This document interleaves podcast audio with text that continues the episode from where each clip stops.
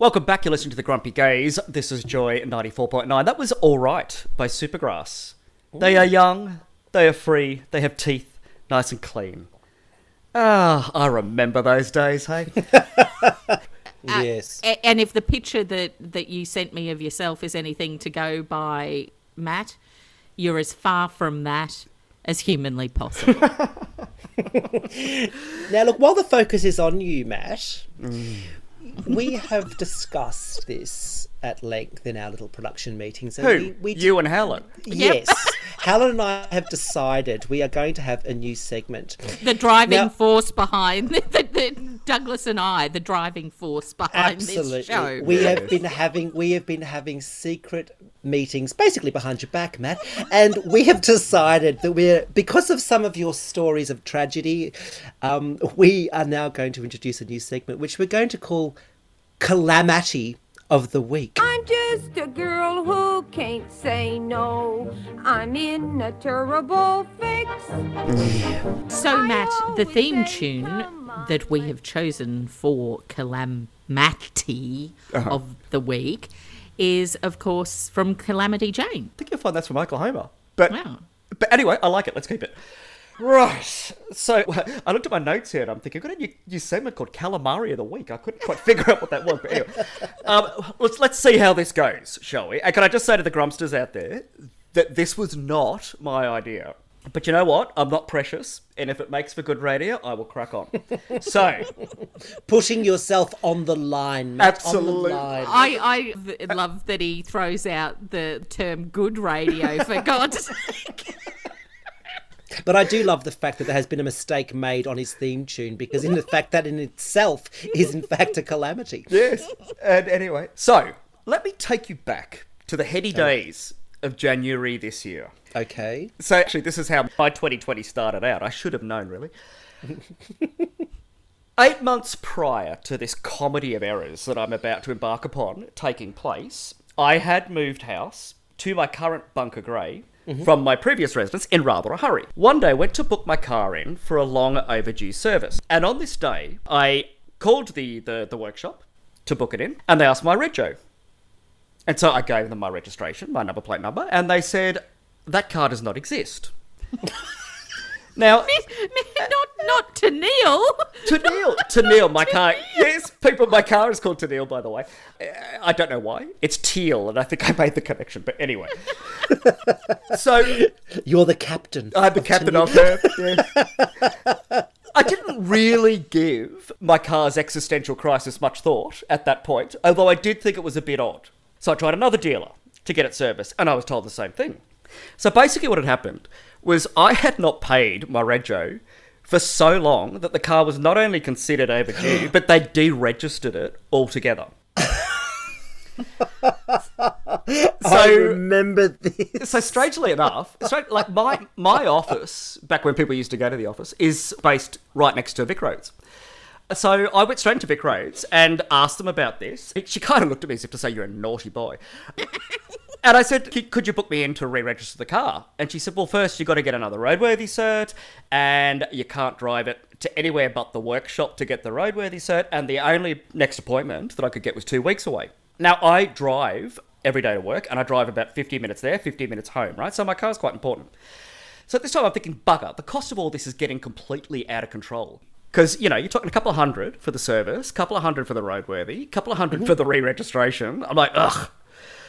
Plus, this happened when I was at work, and like I said, I relied very heavily on my car. So I'm thinking, how am I even going to get home that night? Then I thought to myself, look, you know, this is where I really need to take a step back from myself sometimes and have a good, hard, bloody look, right? So I thought, look, I've been driving around blissfully ignorant for about 4 months now in a completely unregistered vehicle. Like, what the hell is going to happen in the next 2 weeks? What are the chances? I warned you. Well, look, anyway, so I thought, bugger it. So that same day, I was driving home from the office when somebody went into the back of me at a stoplight. Again, not a huge deal again, more of a slight bingle. I was thinking, oh, look, not to worry. I'd already scratched the back bumper in a previous mishap, and she'd hit me on that side. So I thought, oh, great, I can actually get that scratch fixed using her insurance money. Until I realised an unregistered car is not an insured car.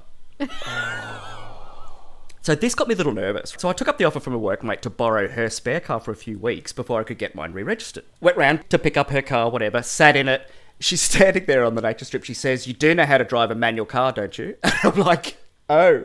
And I kind of looked at it. I thought it was too late now. So I said, yeah, of course. And then the look on her face, I could see her in the rear view mirror, the look on her face as I bunny hopped down the street and around the corner. And destroyed her clutch. Destroying it. If you can't find it, grind it. Anyway. So after a week of enduring this, I spat the dummy and gave her car back to her. I'm like, my calves can't handle this endless stepping on a clutch. So this was Wednesday night, and my appointment for VicRoads was Friday morning. Next day, again, I thought, oh, bugger it. What are the chances? So I drove my car to work. On the way to work, stopped at the traffic lights. My mobile phone goes off with a text. I lean over to touch the screen when a police car pulls up beside me. Pulls me over for being on my phone, then discovers that I'm in an unregistered vehicle. Couple of $100 fine for the mobile phone infringement, couple of $100 fine for the unregistered vehicle that I then had to dump on the side of the road halfway on the way to work and get an Uber the rest of the way. And do you know what? Not only that, to add insult to injury, it's about 7:45 in the morning, and after he said it's an $800 fine for the mobile phone, it's a $100 fine for the registered car, he looks at me and he goes, "Have you had a drink today, sir?" Had you? No! I thought that's a rarity. I thought... At 7:45 in the morning, Doug. As I say, Matt. Anyway, this young blonde thingy comes up to the side of me, you know, young, asking me these questions. Anyway. Do you know the irony of this? Do you know what the bloody text was? The building manager at my old apartment texted me to tell me that there were a load of old VicRoads letters in my letterbox and I want to come and pick them up. Oh, no. Yes, thank you. All in all, this utter debacle cost me well over $3,000 and God knows how many demerit points.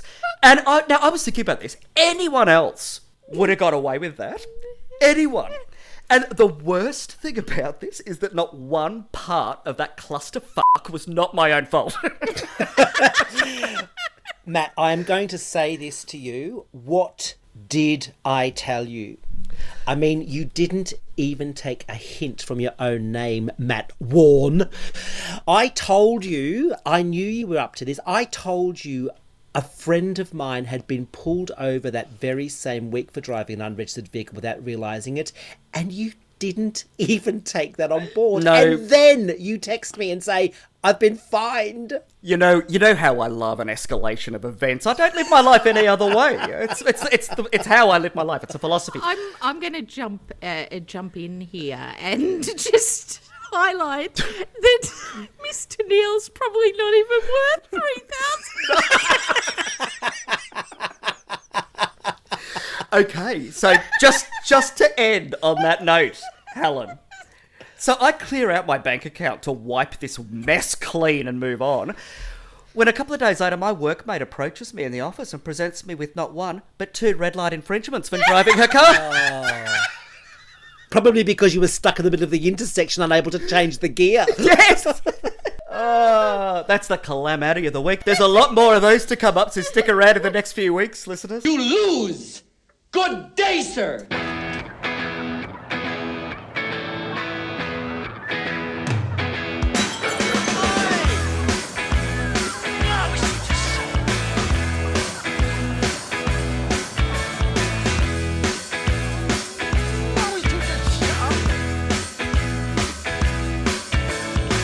Confidence is a preference for the habitual voyeur of what is known as. A morning suit can be avoided if you take a route straight through what is known as. John Scott Brewer's group, he gets intimidated by the dirty pigeons. They love a bit of him. Who's that gut lord marching? You should cut down on your pork life, mate. Get some exercise.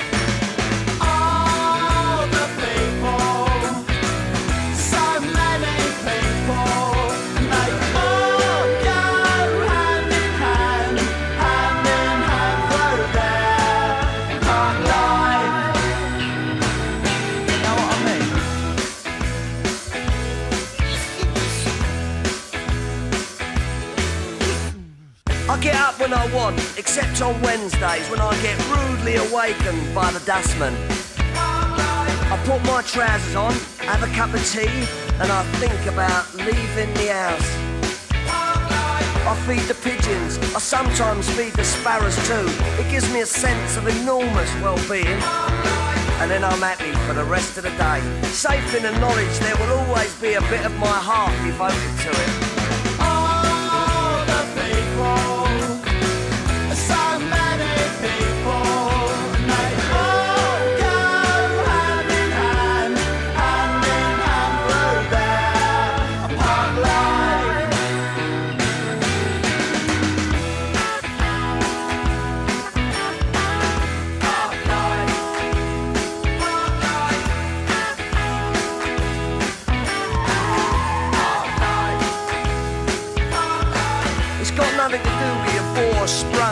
Technique, you know. And it's not about you joggers who go round, round, round, round. All the people, so many people, and they all go hand in hand through their apart life.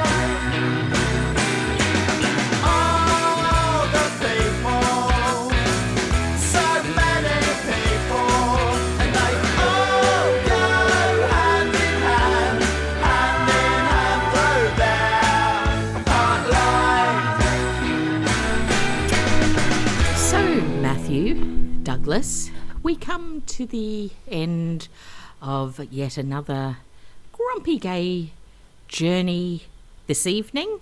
But before we do, we've got to talk about this week's Grumpy Grab. Oh, yes. And may I extend a massive congratulations to Barry. Bazza! For not only being our Grumster of the Week, but also for being a total lagger and letting our followers on Instagram know that last week's television tune... He used to give me roses, I wish he could again... was indeed... On the Inside by Lynn Hamilton, the theme from Prisoner, the original series that was, of course, the inspiration for the current hit Australian drama Wentworth, which I believe kicked off its 8th season earlier tonight. Now, Matt and Helen, Wentworth fans? Yeah, nah. Not so much Wentworth, but I desperately wanted to be a Prisoner fan. Oh, why weren't you? Well, I don't know if you recall this, Doug, but...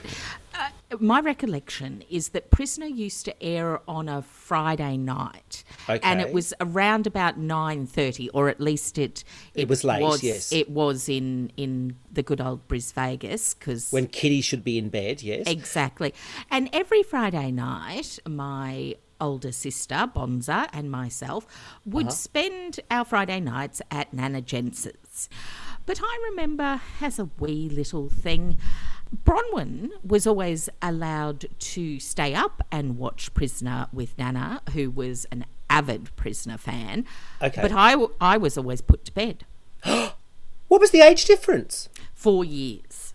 So you weren't allowed to watch Prisoner because you were in bed? Exactly. And you turned out to be the lesbian. What does that tell you, people? What does that tell you? All I can say, it's a bit of a waste of a dodgy prison set, if you know what I mean. Now, Matt, before we go, I believe you do have a loku for the very lovely Barry. Bazaar. I do. So your prize, or punishment, some might say. He called it Prisoner Cell Block H. He must be a Brit. He must be a Brit. He called it Prisoner Cell Block H. We never called it that here. No. Okay. Barry, as in Crocker, you really are a shocker for knowing the theme to Prisoner H, Cell Blocker. With Lizzie B and Vinegar Tits... This was one of Australia's greatest hits. I had to go a little bit dyslexic in the middle there to make it rhyme, but that's fine. Poor Barry. Now listen. And so to the Grumpy Grab for this week. If you recognise this Aussie TV theme tune. Do you want to join in? Do you want to have fun? Do you want to start feeling good? Then jump onto our Instagram page, The Grumpy Gaze, and let us know. And just like that lagger Barry... Bazaar! You too may score yourself a very grumpy on-air mention, as well as being poetically platformed with a loku from Matt. Yay! Anyway, thanks for joining us again on The Grumpy Gaze. Welcome back to Helen. I hope your macrame water feature ode to Melissa Etheridge is finished and that you're able to join us on a regular basis from now on. Oh, yes, I'll try if I must. Okay. Thanks, guys. Send us pictures, Helen. Bye now. See ya. Bye.